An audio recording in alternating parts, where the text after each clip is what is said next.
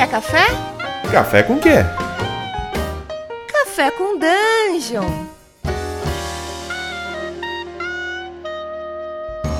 Bom dia, amigos do Regra da Casa. Está começando mais um Café com Dungeon, a sua manhã com muito RPG. Eu sou o Cello e estou tomando aqui um cafezinho feito em casa. E eu sou a Lina e eu tô tomando um suco de laranja. Ah, muito bem. Hoje vamos fazer uma homenagem ao nome do Regra da Casa e vamos falar de regras da casa. Regras da casa, principalmente para D&D, é, que eu uso e que a Lina não gosta, né, Lina? É, é polêmica esse assunto, meu Deus. A Lina não gosta de ni- nenhuma regra da casa tá bom pra ela, a não ser que ajude muito os jogadores, né? Porque ela é- é uma jogadora combeira das antigas. Não é verdade. Qualquer regra aí que mude o combo dela, ela fica brava. Ah. Uai, se a gente fez personagem, por que, que não pode usar as coisas? Tá certo. Bom, eu vou falar um pouquinho de regras da casa, da casa que eu usava antigamente, no, na época do D&D, né? Mesa da cozinha. Que, quando, quando a gente jogava AD&D segunda edição, tinha normalmente, os mestres tinham cadernos de regras da casa. Uhum. Primeiro porque nem todo mundo entendia as regras do jogo direito. E segundo porque tinham regras meio complicadas às vezes. É, tinham subsistemas para várias coisas. E às vezes era melhor uma regra da casa que deixasse tudo com a cara do com, com o tipo de jogo que o mestre queria. Então as regras da casa eram bem mais comuns, assim, eu acho que nessa época. Aí na terceira edição deu uma bela diminuída, assim, as pessoas começaram a, a respeitar mais o que estava no livro como é, canônico, né, nas regras, do que inventar muita regra da casa. Mas naquela época tinha algumas regras que eram o seguinte. É, que funcionavam na minha mesa, tá? Tá. Se você rolasse um D20 e ele caísse no chão, era um. Você considerava que tirou um. Tá, tudo bem. Isso Tá. até que é meio que divertido, vai. Isso é pra você não jogar aquele D20 muito forte na mesa pra não cair. Então, se caiu no chão, é um. Passa já turno pro próximo da mesa, você já falhou. Você falhou na vida real e no jogo. Isso é claro que eu não uso mais, né? As pessoas iam ficar muito tristes comigo se eu ainda usasse essa regra.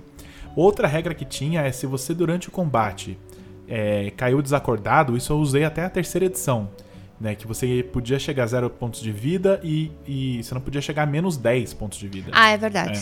É. É. Né, isso isso era a regra do jogo, mas pra mim, se você caísse a zero pontos de vida, você não ganhava XP naquele combate, mesmo que te salvassem. Você poderia até ser salvo e ainda ajudar naquele combate, mas você não ia ganhar aquele XP. Nossa, que crueldade Isso- isso, daí, gente. Isso era, isso era horrível, cara. Mas os jogadores naquela época, eu acho que eles eram. Eles, eles eram mais, assim, como posso dizer? O mestre era mais poderoso antigamente. Os, os mestres era, tipo, a palavra final era do mestre. Nossa, e mas tal, isso é maldade. Às vezes a pessoa caiu a zero pontos de vida porque ela fez uma ação épica pra salvar Pois os é. coleguinhas e aí ela não merece. Não, não, não era justo, de forma alguma. Não não tô defendendo a regra, não. A Ah, regra tá é horrorosa. Uhum. Mas eu tô falando que as pessoas questionavam menos os, os mestres, né? Porque Ok. talvez isso fosse algo ruim, entendeu? É, essa era uma regra que eu usava na- já, já na terceira edição, eu ainda usava isso. Você caiu desacordado ali, você não ganha XP. Gente, eu não lembro disso, Usei, cara. Você usei. fez isso comigo? Não, com você não, né? Com você Ah. não. Quando você começou a jogar, já não tinha mais isso aí, não. Até porque isso não ia se sustentar por muito tempo com você na mesa. Você ia, você ia imediatamente organizar um motim e derrubar o mestre, né? Que a Lina tem dessas aí. Não, eu sou um amorzinho, gente. Não ouve o que ele tá falando, não. Isso era uma das regras das antigas que eu usava. Outra tinha, tinha cara, o famoso Jucabala Points. Você isso daí eu lembro e eu vivi bastante isso aí. Jucabala Points, um nome completamente aleatório. Não sei por que chama Jucabala Points, mas era quando alguém, a gente jogava muito jogador novo assim que a gente nunca jogava antes. E aí era muita molecada assim, sabe? Então ficava bagunça, o jogo ficava muito bagunçado, gritaria, e tal. Então sempre quando alguém fizesse muita bagunça ou, ou distraísse muito, da- né, falasse em cima do outro ou ficasse palpitando no turno dos outros, enchendo o saco assim, ele ganhava um Jucabala Points, que era um- um- uma uma bolinha, né, que eu anotava na ficha ou dava um um, é, um quadradinho, um, tokenzinho, token, é, dava um tokenzinho pra ele da maldade. Então, se, por exemplo, qualquer coisa que fosse é, depender da sorte, seria, se você tem um Jucabala Points, você já falhou, sabe? Qualquer coisa que dependesse de você é, convencer um NPC de alguma coisa, você tem um Jucabala Points, você já falhou. Já era meio agressivo, assim. Mas eu sou a favor, meu. É uma das regras que você criou e que eu era bastante a favor, até porque. É um cartão amarelo. É, não, mas é porque meio que, assim, tipo, a pessoa entende, não é um negócio que é. O pessoal entende que é pra mesa ser melhor. Porque às vezes, assim, o jogador tá começando, aí o outro fica mandando no que o outro deve fazer. E, tipo, não, a pessoa tem que aprender a fazer sozinha, entendeu? Tipo, você não deve ficar interferindo no, na vez do outro. Então, é, principalmente com relação a isso, né? E, e também aquelas coisas de ficar fazendo. Eu não sei qual é a expressão que a gente usa sempre, agora me fugiu, mas tipo. Você discute na mesa muito tempo a respeito de uma estratégia. Ah, convenção. É, convenção a respeito de regra, sabe? Para você o jogo sai, pra discutir É, regra. exato. Você sai do personagem e começa a discutir um monte de coisa. Ganha a Jucabala Point na hora. É, eu, eu acho que nesse sentido o Jucabala Points era legal, até porque você também fazia o, o, o, o oposto, mesmo antes de ter inspiração. Sim, sim. Eu lembro disso, nem existia inspiração e você Dava também um- dava o- aquele ponto de bônus pra pessoa se ela É. fizesse uma interpretação legal. Então tinha o contra, a, a contraposição, né? É, e, o- e as consequências de você ter um Jucabala Points variavam muito, não tinha uma regra específica. É. Agora eu tava pensando que. Era mais assustador ainda, né? É, mas assim, a consequência do Jucabala Points, agora eu tava pensando, uma coisa que poderia ser legal é a cada Jucabala Points você tem menos 10% de XP naquela sessão. Ui, Alina, Ah, uai. caramba. Uai, aí a pessoa vai ficar Nossa. fácil, vai jogar certo. É, é verdade? E o Jucabala Point era muito usado pra manter o clima do jogo também. Se você tá jogando uma aventura super sombria. Ah, a pessoa de- fica fazendo gracinha. É, sei lá, você tá jogando Porra. Vampiro à Máscara, naquele jogo super tenso tal, sobre horror pessoal e o cara começa a fazer palhaçada, ele ganhava Jucabala Point. Jucabala Point, e- ele funcionava em todos os, É. os sistemas de RPG, não era só É, pra é. D&D. Não, né? mas aí só lembrando, né, que aí você tem que avaliar por que, que a pessoa tá fazendo aquela gracinha, né? Porque às vezes ela tá meio que desesperada por causa da narração É. e tá com medo, Tá aí você com- tem que saber Se é avaliar uma defesa isso. pessoal dela. É, exato, entendeu? E tratar isso de alguma outra forma, ou se é só zoeira mesmo. Não, era pra, era pra chamar atenção. E só. a pessoa só tá querendo fazer zoeira e tudo bem levar o jogo Cabala Points. É uma regra alternativa, olha, das poucas. Olha, Lina, você tá quase me fazendo voltar a usar o Jucabala Points, Oh, hein? não, eu Que não eu falei, eu, eu, tô usando o Jucabala Points como exemplo de regra da casa que eu usava antigamente, que não uso É, mais, eu que eu sei, tô mas mais ela maduro. não era ruim, não. É que hoje em dia o nosso grupo é um grupo fofinho, né? Vamos, É. vamos falar sério. Sim. O nosso grupo. As pessoas que a gente costuma jogar hoje em dia são pessoas muito comprometidas, enfim, e que sabem o jogo. E então a coisa flui. E todo mundo é, é super 10, assim. Ah, Os jogadores da nossa mesa, coraçãozinho pra vocês. Coraçõezinhos, sim, sim, sim. Então, esses foram os exemplos de regras da casa que eu usava antigamente, né? Na adolescência e tudo mais. Agora, regras da casa para D&D quinta edição, né, que é o RPG que a gente mais joga aqui em casa, Uhum. é, elas não são tão populares assim, não. Os jogadores não gostam muito, não. É, tenho que dizer que não. Eu vou falar, a primeira que eu, que eu comecei a usar foi uma regra que quando você chega a zero pontos de vida, normalmente o que acontece? Você chegou a zero pontos de vida, seu personagem tá desacordado, né? Tá inconsciente. Isso. E você espera chegar até seu turno de novo na iniciativa. Quando chegar o seu turno, você rola o D20 ali, que é o seu primeiro teste de morte, né? O Death Saving Throw, que é uma rolagem de D20. Se você tirar 10 ou mais, você tem sucesso. 9 ou menos, você tem uma falha. Se você juntar três sucessos, você estanca e, e fica. Com É. ponto de vida, né? Não, você fica a zero pontos de vida, você volta a ter um ponto de vida depois de um D4 horas. Horas, isso. Se- mas você pelo menos está estancado e não está mais correndo risco de morrer. Se você falhar três vezes, você morre definitivamente, né? A não ser que alguém te ressuscite depois. Essa é a regra como é na quinta edição. É, no- na minha regra da casa, você tem que fazer o primeiro teste de saving throw de morte assim que você chegar a zero pontos de vida. né? Isso. Você tem que é, imediatamente fazer um teste assim que você caiu. E isso para acelerar esse processo, para você não ficar é, muito tempo com um personagem caído com zero pontos de vida no chão. E o grupo calculando se vale a pena ressuscitar, É, curar, é, né? Eu entendo a regra da casa, entendo bastante, porque realmente as pessoas ficarem avaliando se vai salvar o amigo agora ou no próximo depois, turno, é. eu acho assim, tipo, não é realista. Vamos combinar. É, você quer né? salvar A imediatamente. pessoa só vai tentar salvar o mais rápido possível aquela pessoa que caiu. Então, eu acho que isso depende muito do bom senso de quem tá jogando, né? Se eu tô jogando de clérigo, ou se eu tenho uma poção de cura, eu geralmente vou, vou tentar salvar o meu, meu amigo o mais rápido possível. É, a não ser que assim, eu seja impedida, entendeu? Eu esteja presa, alguma coisa no, no gênero que me impeça. Então, assim, para o meu tipo de jogador, como, como jogadora, eu não tenho essa estratégia de ficar calculando friamente Uhum. se vai demorar quanto tempo que eu tenho, ou quais são as possibilidades, quais são os outros jogadores que podem é, jogar à minha frente e resolver a situação. Aquela coisa, né? Ah, ele tá desacordado, mas acabou de cair desacordado. Agora dá pra esperar mais um pouquinho. É, entendeu? Não é da sua índole, né? É, não- isso não é da minha índole. Então, assim, tipo, não sendo da minha índole e entendendo que se eu tiver numa situação que eu tô presa, alguma coisa pode me atrapalhar e eu não, não salvei o meu amigo porque eu não, não pude na realidade, entendeu? Não foi possível fazer aquilo. Uhum. Essa, é, adiantar esse, esse teste de morte, pra mim, é muito ruim, na minha opinião. Aham. Mas eu entendo que isso serve pra muitos grupos porque as pessoas não agem como heróis. Tem elas agem, elas têm essa visão, né? Que hora, tem hora que não pode ser desse jeito, né? Afinal de contas, você tá tratando da vida da pessoa ali. Sim, sim. É, isso vai adiantar, porque assim, imagina que o turno da pessoa é logo ali em sequência. Pode ser que ela tenha que fazer dois testes de morte muito Sim, rapidamente. exatamente. Exatamente. Então, é, é, realmente acelera muito esse processo. A pessoa tem Sim. que correr pra salvar o amigo mais rápido, né? É, então esse é um que eu passei a usar. Meus jogadores aí protestaram um pouco, mas já se acostumaram. Sim, a né? gente, a gente entende, né? Mas assim, eu acho que o grupo hoje é um grupo que talvez daqui a pouquinho não precisa mais fazer esse, esse tipo de regra da casa, né? Talvez. Até porque a ressurreição ela é cara pra caramba. Exatamente. Então, Aliás, é, outra regra da casa, da casa que usaram com a gente, mas eu ainda não implementei, é a de ressurreição, que é a regra da casa do Matthew Mercer, né? Do, da, do streaming que, lá do Critical Role, né?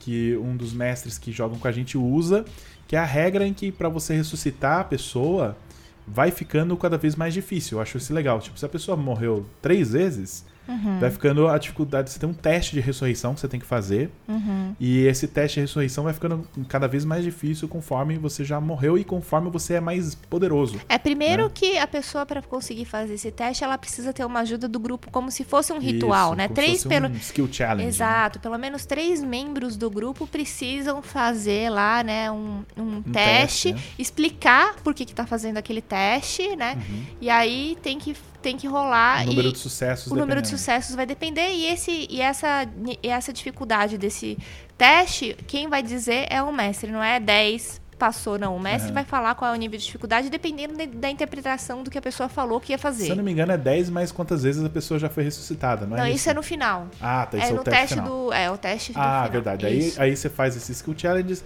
Ah, é cada sucesso dos amigos dele dá mais um ou menos um pra, Exato. pro teste, né? Exato. É verdade. Aí depois tem um teste de ressurreição que vai determinar se a pessoa realmente volta ou não, né? Então Isso. dá um peso maior pra ressurreição. Eu acho, eu acho uma regra da casa bem legal pra não banalizar tanto a ressurreição, né? Porque banaliza, né? A partir do, do sétimo, oitavo nível, ressurreição, todo mundo usa pelo menos uma vez a cada três, quatro jogos tem que ressuscitar alguém.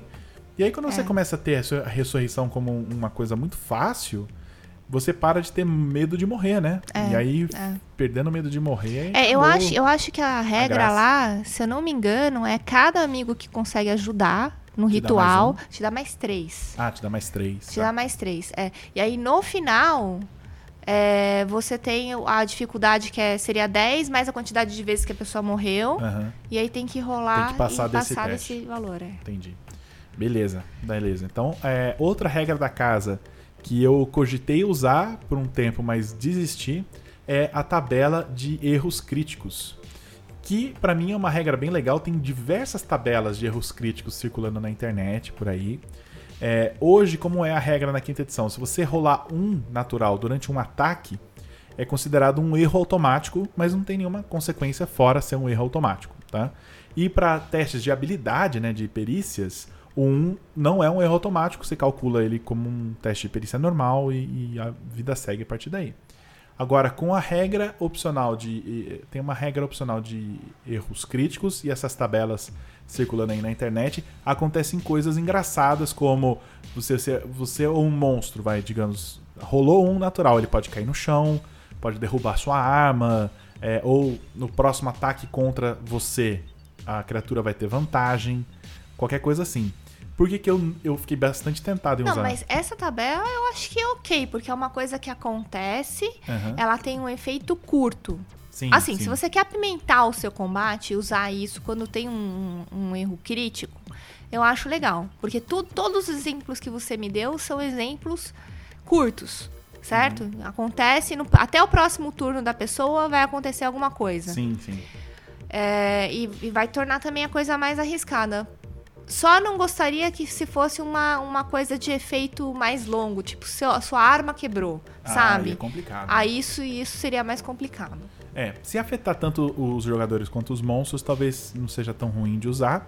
Uhum. Mas eu, eu acho que o, o motivo pelo qual eu não usei é porque isso acaba prejudicando os heróis mais poderosos. Porque eles vão rolar mais vezes o D20. Você tem mais de Uhum. um ataque por turno.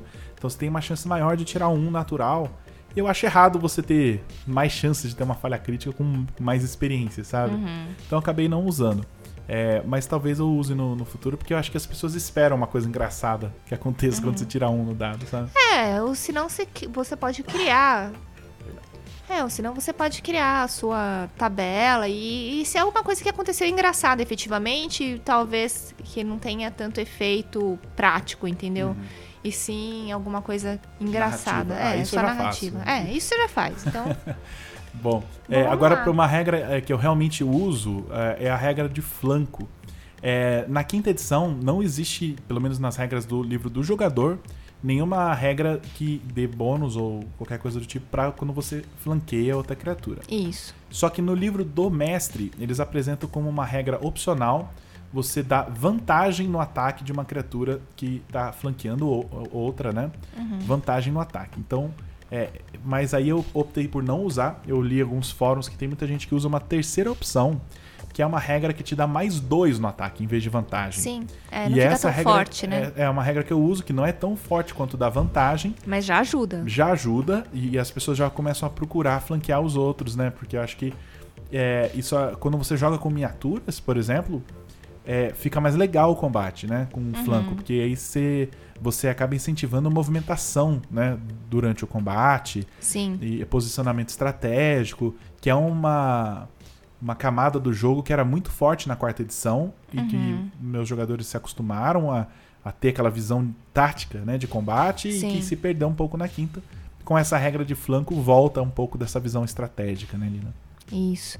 Tem uma outra regra alternativa que, que você usa hoje, que é a questão de da pessoa recuperar a vida Ah, no descanso longo, ela precisa Isso. usar o kit médico, né? É, isso, isso não é uma regra da casa, mas é uma regra opcional da quinta edição. Que eu achei Isso. legal que a quinta edição, né, no livro do mestre, ela traz umas regras da casa, entre aspas, que te ajudam a dar um gosto é, que você quer para sua aventura, para sua campanha. Se você quer uma campanha um pouco mais realista, você pode usar essas regras do que para você recuperar os pontos de vida é, com os descansos curtos, você tem que gastar um uso de um kit médico. Cada kit médico tem 10 usos e você tem que usar. E é uma regra que eu acho que eu uso desde o começo, porque eu gosto Sim, sim. de ter esse tipo de. Você se curar, não ser uma coisa simplesmente.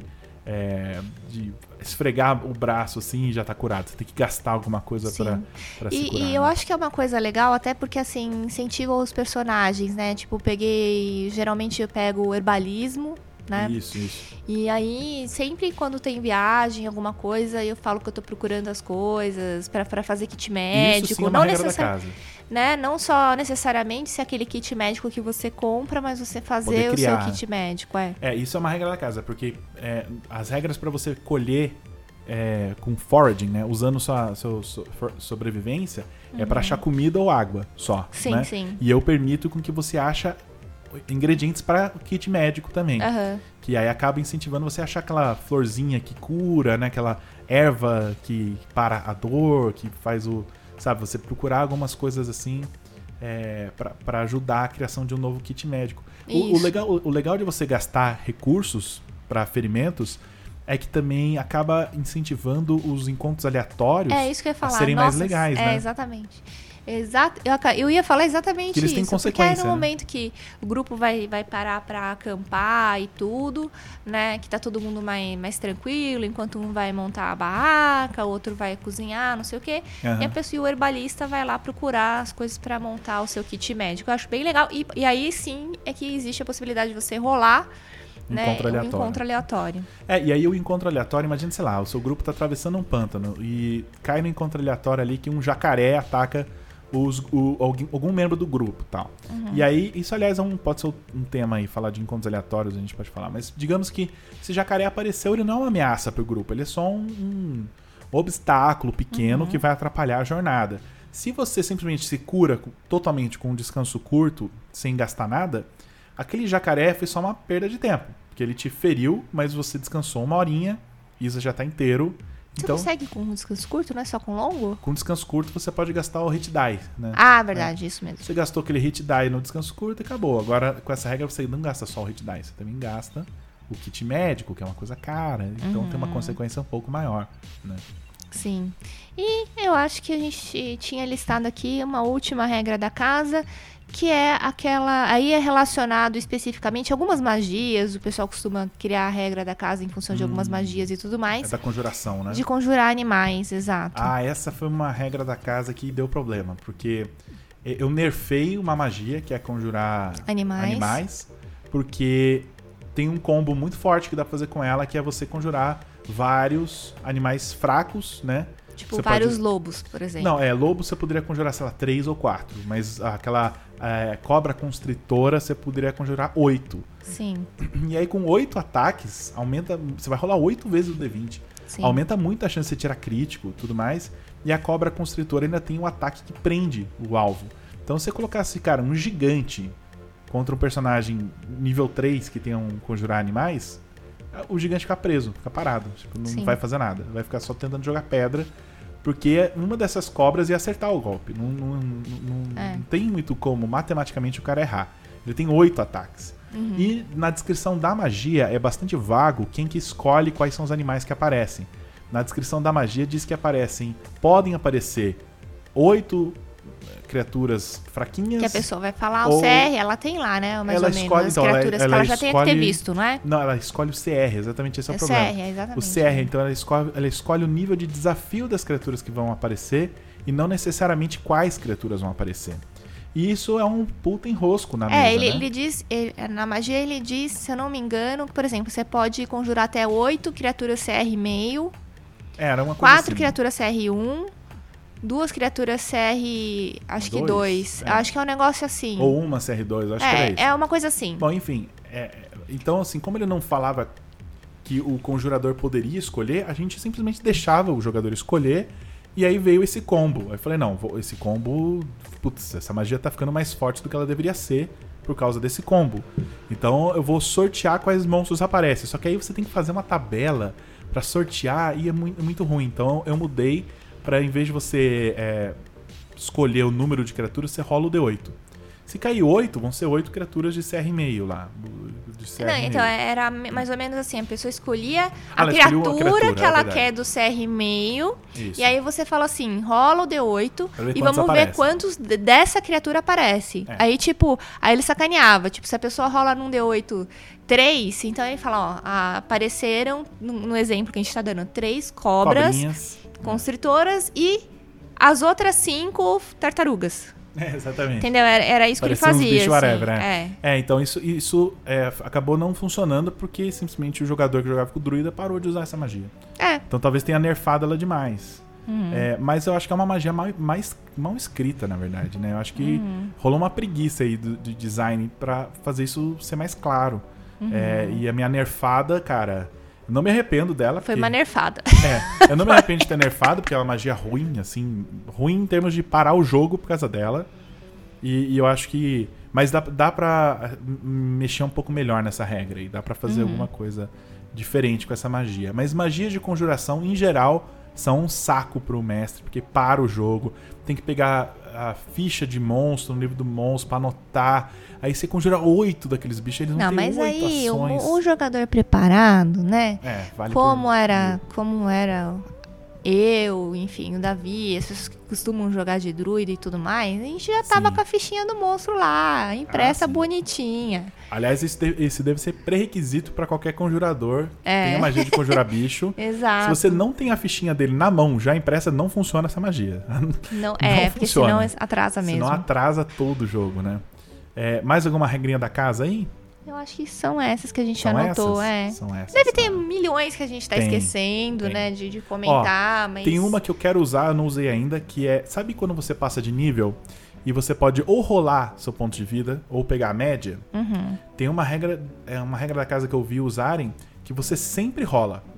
Não. Calma. Só que se você rolar abaixo da média, você pega a média. Aí, ó. Aí a Ah. jogadora ficou tentada.